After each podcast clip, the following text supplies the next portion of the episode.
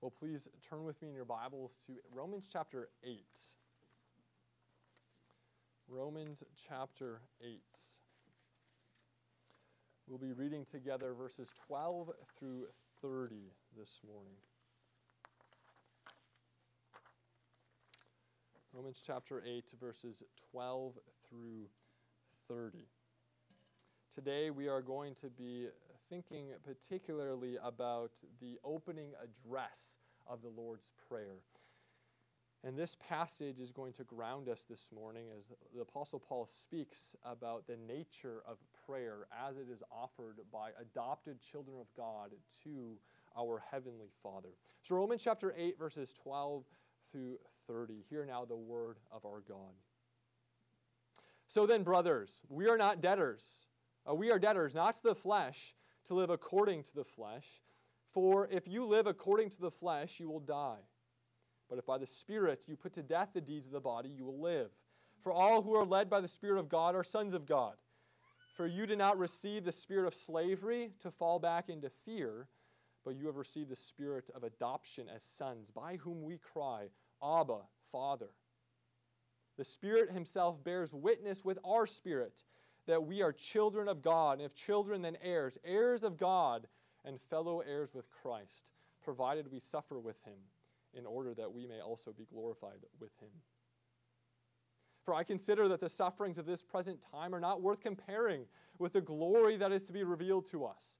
For the creation waits with eager longing for the revealing of the sons of God.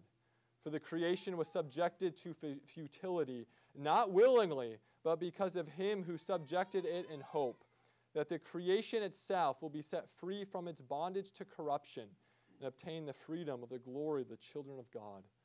For we know that the whole creation has been groaning together in the pains of childbirth until now. And not only the creation, but we ourselves, who have the first fruits of the Spirit, groan inwardly as we wait eagerly for adoption as sons, the redemption of our bodies. For in this hope we were saved. Now, hope that is seen is not hope, for who hopes for what he sees? But if we hope for, for if we hope for what we do not see, we wait for it with patience. Likewise, the Spirit helps us in our weakness. For we do not know what to pray for as we ought, but the Spirit Himself intercedes for us with groanings too deep for words. And He who searches hearts knows what is the mind of the Spirit, because the Spirit intercedes for the saints according to the will of God. And we know that for those who love God, all things work together for good, for those who are called according to his purpose. For those whom he foreknew, he also predestined to be conformed to the image of his Son, in order that he might be the firstborn among many brothers. And those whom he predestined, he also called, and those whom he called, he also justified, and those whom he justified, he also glorified. Well, this is the word of the Lord. Thanks be to God. Please turn in your order of worship to the confessional reading element. This morning we are confessing together Lord's Day 46, which consists of question and answers 120 and 121. As I mentioned, we are now in that section of the catechism whereby the catechism is explaining or expositing the Lord's Prayer as a template for all of our prayers. So today we're going to be focusing our attention upon the opening address. As always, I will read the question if you'd please respond by reciting the answer. So, question 120 asks Why has Christ commanded us to address God as our Father? To awaken in us at the very beginning of our prayer what should be basic to our prayer a childlike reverence and trust that through Christ God has become our Father and will much less refuse to give us what we ask in faith, than will our parents refuse us the things of this life. Question 121 asks, Why the words, Who is in heaven? These words teach us not to think of God's heavenly majesty in an earthly way, and to expect from His almighty power everything needed for body and soul. Let us pray. Merciful Father, we come to you in the name of Jesus Christ who uh, dispels the night of our sin, and we ask that in this moment uh, you would be present through the power of your Holy Spirit, that we would not merely hear or read or confess these truths found in your word, but that you would cause us to inwardly digest them for the sake of our nourishment and growth in grace. We ask all these things in the name of Jesus Christ, who, with you and the Holy Spirit, deserve all honor and glory forever and always. Amen. All right, boys and girls, well, what are the three main sections of our catechism? Isaiah? Guilt. And which section are we in? Gratitude. Gratitude. Very good. Uh, what is true faith? Marcus? Very, and what's the content of this faith? Noel? The Apostles' Creed. What benefit do we receive when we profess this true faith, Annabelle? Christ's righteousness, justification. Oh, where does this faith come from? Isaiah? Correct. Yes, the Holy Spirit uses the preaching the word. And what, what does the Holy Spirit use to confirm this faith? Noel? The sacraments. Good. What are the two keys of the kingdom? Marcus?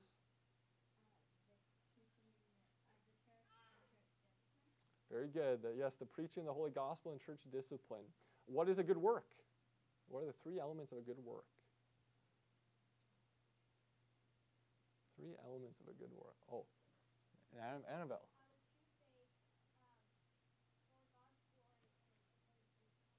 Yes, exactly. True faith according to the law of God and unto the glory of God. What is the division of the Ten Commandments? Violet?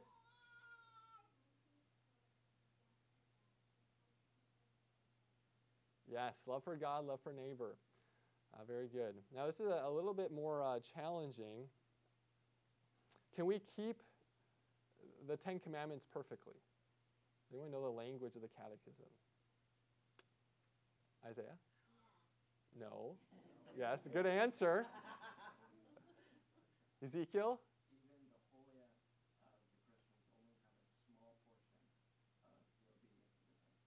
Very good.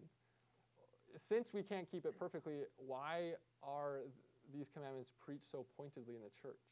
You remember? Annabelle?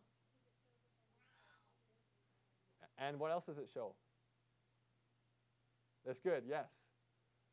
Ezekiel? What's the other SOS that we thought about? Show our Savior and show our service, yes.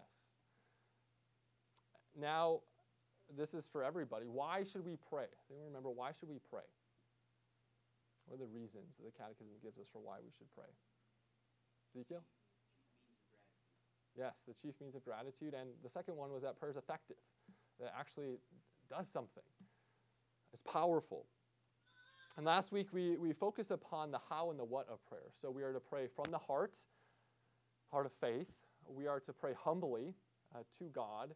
And then last of all, we are to pray resting on the unsh- unshakable foundation of Christ, that our prayers are only heard because of the work of Christ on our behalf.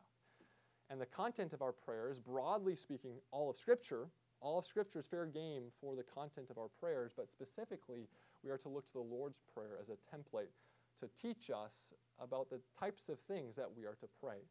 And so now, the rest of the catechism is devoted to a consideration, exposition of the Lord's Prayer. The Lord's Prayer is made up of an address, Our Father who is in heaven, and then six petitions. And so today we're going to consider the opening address, and then each subsequent week we will consider uh, one of these six petitions. And so today we're simply going to be thinking about the significance of these words Our Father who is in heaven, words that we no doubt have memorized, words that are no doubt probably second nature to us, but words that are very theologically profound and significant that we would do well to consider. So, first of all, what's the significance of the our? The first person, you know, possessive pronoun there, our. It's plural. It's not possessive. It's not my Father who is in heaven. It's our Father who is in heaven. And that's very significant. This teaches us that we are not, first of all, praying as individuals, we pray as members of the body of Christ. We tend, especially as American Christians, to think of our Christian faith uh, in terms of individualistically. We are, uh, we oftentimes think of our Christian faith as, um, you know, as, as being a, a lone ranger Christian faith. But throughout the New Testament, we see that we are, yes, individuals, but we're individuals incorporated into a body, and thus we pray united together with a body of Christ. Martin Luther has, has, a great quote as he comments on this opening address in the Lord's Prayer. He says, Never think that you are kneeling or standing alone. Rather, think that the whole of Christendom, all devout Christians, are standing there beside you, and you are standing among them in common, united petition which God cannot disdain. And so we do not pray alone. We pray with the body of Christ. And so one of the reasons why we have an element in our first service titled Congregational Prayer, where we pray for the needs of not only our local congregation, but we pray for the universal church. We pray for the other churches within our federation. We pray for the world. We pray for our society, our civil magistrate, is because we are called to pray as a corporate body for the needs of of the church as a whole, not just for us individually. And this also is comforting that when you are part of the body of Christ, when you are praying individually for your own personal concern, you should take comfort that there are others praying with you for that same concern. This also is one of the reasons why we have a time before a catechism service where we can offer prayer requests. Uh, we are not um, isolated in our, in our prayers, but we stand uh, arm in arm with others who are praying with us and for us. Most comforting of all, we know that we have an elder brother, the Lord Jesus Christ, who prays for us constantly, night and day, for things that we wouldn't even think of praying for. Well, this first person plural pro, pro, pronoun, the our, also shows us that one of the ways in which we learn to pray is by listening to the prayers of others and reciting the prayers of others. Just like when it comes to Bible intake, all Bible intake is good, but the preached word has priority over all other forms of Bible intake. One of the benefits of the preached word is that it teaches you as individuals how to read the Bible, how to read the Bible as a family. It teaches you how to interpret Scripture. Well, prayer functions in a very similar way. All prayer is good, but there's a centrality to corporate prayer that as you listen to a pastor or elder pray, as you recite prayers from church history, including the Lord's Prayer, you are being taught about what kinds of things you should be praying for. And so recognize that when we recite prayers in our liturgy, we're not just doing this out of tradition um, to do a mindless ritual. We should be engaged in this part of our liturgy because this is meant to be pedagogical. We are learning how to pray as we recite the prayer of thanksgiving, as we recite the Lord's Prayer, as, we, as I pray the congregational prayer. These are the sorts of things that we're called to pray for. And so that our is very significant. We don't say, My Father who is in heaven. We say, Our Father who is in heaven. We belong to a body. We have a body praying for us, and we learn from how others pray within the body of Christ, uh, not just in terms of the present church, but in, the his, in terms of the historic church as well. Now, Jesus here addresses God with the title Father. He says that God is our Father. We are to pray, Our Father. And this title, of course, is very significant. I'd like to spend a, here a few moments in Romans chapter 8, that passage that we recently read. In Romans chapter 8, verse 12, Paul tells us that we are not debtors to the flesh. And what he means by this is that we're not under a covenant, we're not in a covenant of works with God. God's law does not come to us as those who have been redeemed in Christ. It does not say, do this and live, and don't do this and be cursed. Uh, we are not debtors to the flesh. We're not enslaved to the flesh, enslaved to the condemnation of the law and our own sin, but rather we are debtors to the Spirit. We're debtors to the Spirit. We owe God a debt of gratitude for his free salvation. That's why Paul continues to go on in the subsequent verses, and he says that we have not been given the spirit of slavery which causes us to fall back into fear as we approach God, but rather we have been given the capital as spirit of adoption. And this spirit of adoption causes us to cry out, Abba, Father. And thus we are children, and God is our Father. And that is precisely what this title of Father teaches us. It teaches us who we are, it reminds us of our identity. When we say our Father, we are reminding ourselves that we are adopted children of God. That is who we are. We are not orphans, but we have an identity and we belong to God's everlasting family. Uh, this should cause us to approach God, as the Catechism says, with childlike reverence and trust. There is a famili- familiarity, a nearness, an immanence when it comes to our relationship to God as our Father. One author puts it this way You know that God responds to your cry with the intense love and care of a parent responding to the cry of pain of his or her child. Because you are in Jesus, the true Son, you can go to God with the confidence of receiving that kind of attention and love. Put another way, the Holy Spirit gives us a confident faith that turns naturally into prayer. And so, this language, this title of Father, reminds us of who we are. We're children. We're children, thus, we can approach God with this. Uh, uh, uh an attitude of familiarity, a boldness, a reverence, a trust as a child approaches his loving or his or her loving father. Well, this, this title also teaches us that we are to pray in Jesus' name. It assumes the fact that we are adopted children and that we've only been adopted through the work of Christ. The only reason why we can refer to God as Father is because of the work of Christ, which has, ma- which has made us adopted children of God. And so, this title, Father, uh, reminds us that we are to pray only upon that unshakable foundation of Christ our Lord. Uh, this title, Father, also teaches us that we are to pray out of a place of security. Security that we belong to the family of God, family of God no matter what the quality of our prayer life is. Prayer has the power of, the topic of prayer has the power of evoking great guilt you hear any teaching on prayer, and I think we immediately sense how far we fall short. We don't pray enough. We don't pray with enough faith, with enough boldness, with enough reverence. And we can begin to think, well, what does that mean about me? Am I saved? Am I a Christian? Is God displeased with me? Does this mean my, the prayers that I do pray are, are, won't be heard, won't be effective? And we need to remember, we need to remember that we are not debtors to the flesh. we need to remember that we are not orphans. We're adopted children of God we need to remember that prayer is in the gratitude section of our catechism and our Christian theology, which means that it's not a means of being adopted, but a response to our adoption. And so, as we hear the command to pray, we hear this command coming to us stripped of its threats and curses. God hears our prayers no matter what the quality of our prayer life is like, as a father hears the requests of his or her son or, da- or, or his son or daughter. Now I'd like to, to spend a few more moments thinking about the nature of this prayer. So as we pray as adopted children of God to our Father, what's going on in these moments as we pray in the midst of a, a fallen world, as we have many sufferings that we are called to endure? What's going on when we as adopted children are praying to our Heavenly Father?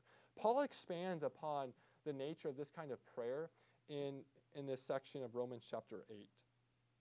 And what Paul says here is, is really profound. So in verse 18, Paul says, For I consider that the sufferings of this present time are not worth comparing with the glory that is to be revealed to us. Paul continues then in verses 22 through 23. He says, For we know that the whole creation has been groaning together in the pains of childbirth until now. And not only the creation, but we ourselves who have the first fruits of the Spirit groan inwardly as we wait eagerly for adoption as sons, the redemption of our bodies.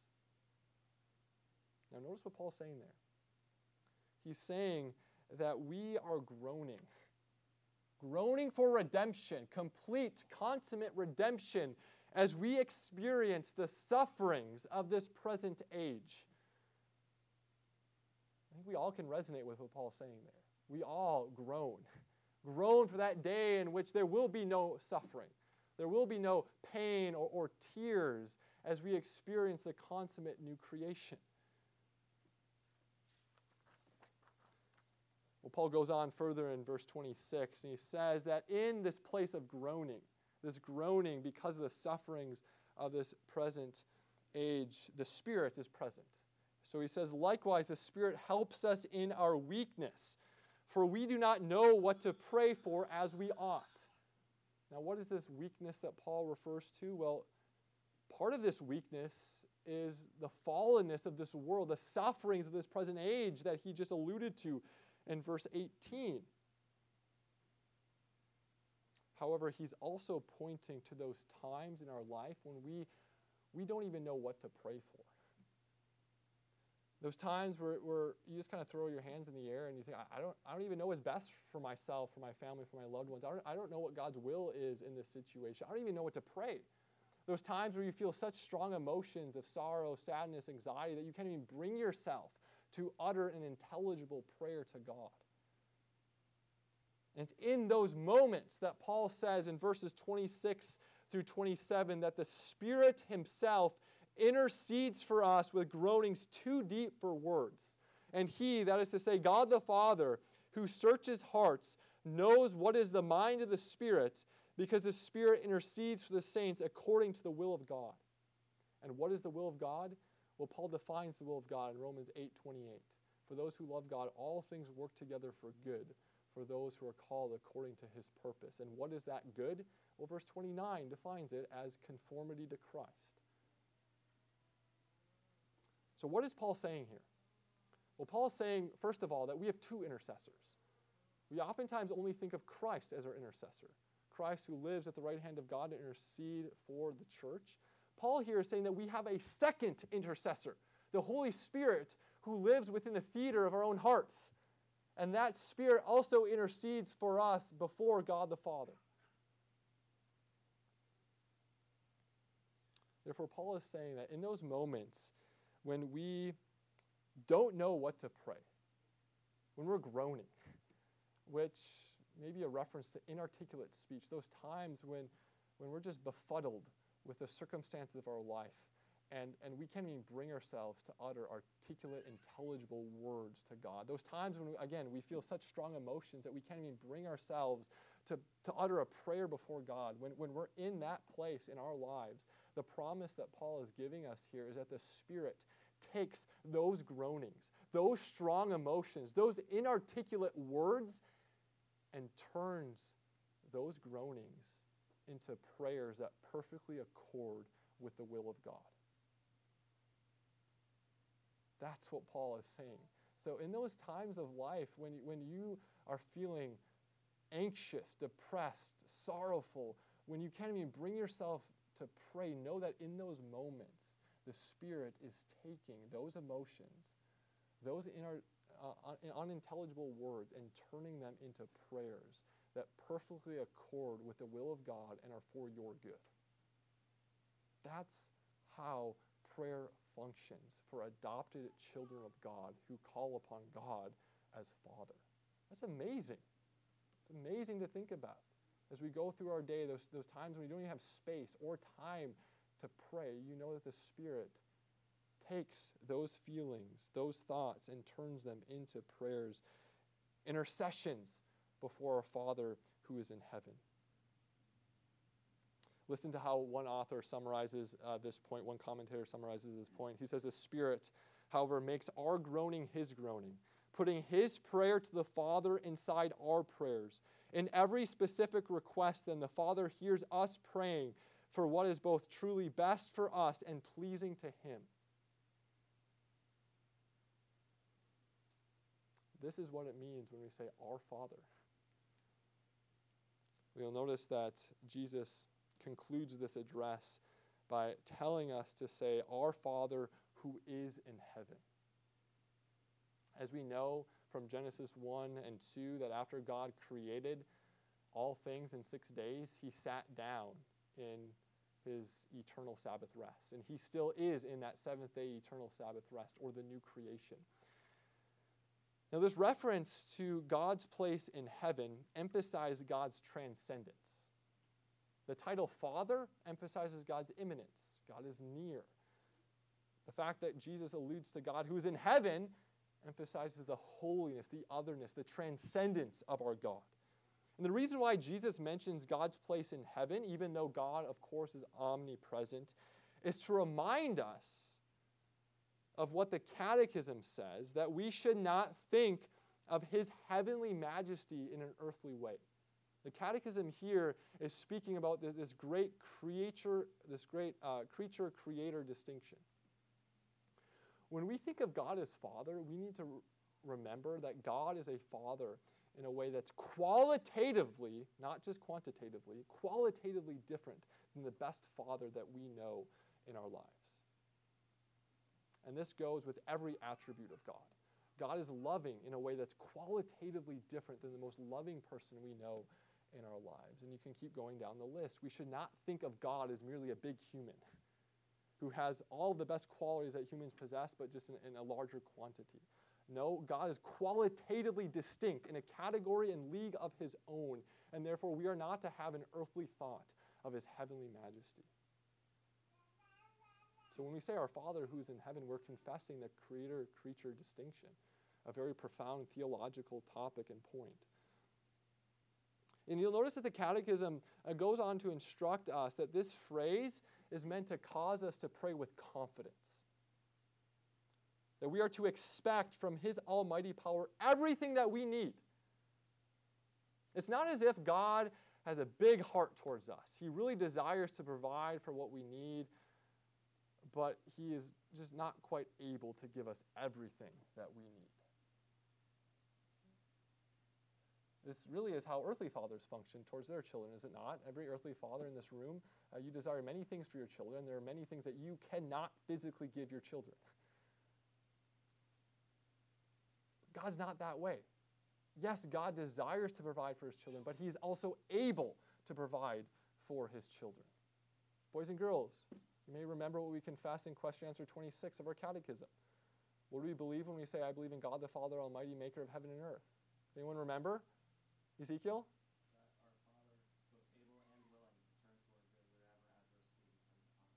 Exactly. In question answer 26, we confess basically the same thing that we are praying when we say, Our Father who is in heaven. God is both able and willing to provide for us. Now, this language that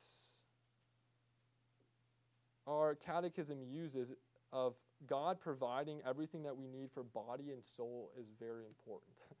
Oftentimes, we only think of God's bodily provisions, God's physical provisions. And we don't give enough, enough attention to the provisions He makes for our souls. Oftentimes, the Lord restricts certain bodily, physical, or even circumstantial provisions because that restriction is good for our soul. When you think back in your own life, many of the things that were best for your soul have been quite difficult physically, bodily, or circumstantially. And so we need to confess together that God promised to provide not just for our bodily needs, but He also pro- uh, promises to provide for our souls, for our sanctification. And generally speaking, the Lord uses trials in our life to sanctify our souls, to draw us closer to Him. And so God provides for us body and soul. Well, in conclusion, I'd like to reflect for a few moments here on how this address functions as a microcosm of our entire life of gratitude. I, I mentioned two weeks ago that the reason why the Catechism gives prayer this esteemed position of being the chief part of our thankfulness and gratitude is because prayer functions as a microcosm of our entire life of gratitude. Meaning, the posture of heart you have when you pray is the posture of heart you are to have every moment of your day, even those times when you're not praying. And so, this address also functions as a microcosm of our entire life of gratitude. So, for instance, when we say our Father who is in heaven, when we use this first person plural pronoun, we are reminding ourselves that we uh, belong to a body of Christ we are reminding ourselves that we're called to commit ourselves to a local expression of his kingdom in our local communities. Uh, we are reminding ourselves that we are called to do good to everyone, but especially those of the household of faith. When we say, Our Father who is in heaven, we're reminding ourselves that we're adopted children of God. We're reminding ourselves of the gospel of Jesus Christ that has redeemed us, ransomed us, purchased us, justified us, and is sanctifying us. We're reminding ourselves that we are to live each and every day as those who are assured that we are clothed not in the filthy works of our own merits, but in the perfect righteousness of God's dear Son. When we say, Our Father who is in heaven, we're reminding ourselves that we are to revere God. We're reminding ourselves that we are to speak reverently of God and His works of providence in this life, which means that we are not to grumble and complain, but rather we are to be thankful. We are reminding ourselves that we are to worship God with reverence and awe. And so, as we pray these words, Our Father who is in heaven, in a meaningful way, in a way that really considers the significance of these words, we are reminding ourselves of how we are to live every moment of the day. Parents, as you teach your children the Lord's Prayer, you are also teaching them how they are to live as Christians. They're to live as members of the body of Christ. They are to live every day reminding themselves of the gospel, and they are to live reverently before their God. Let us pray.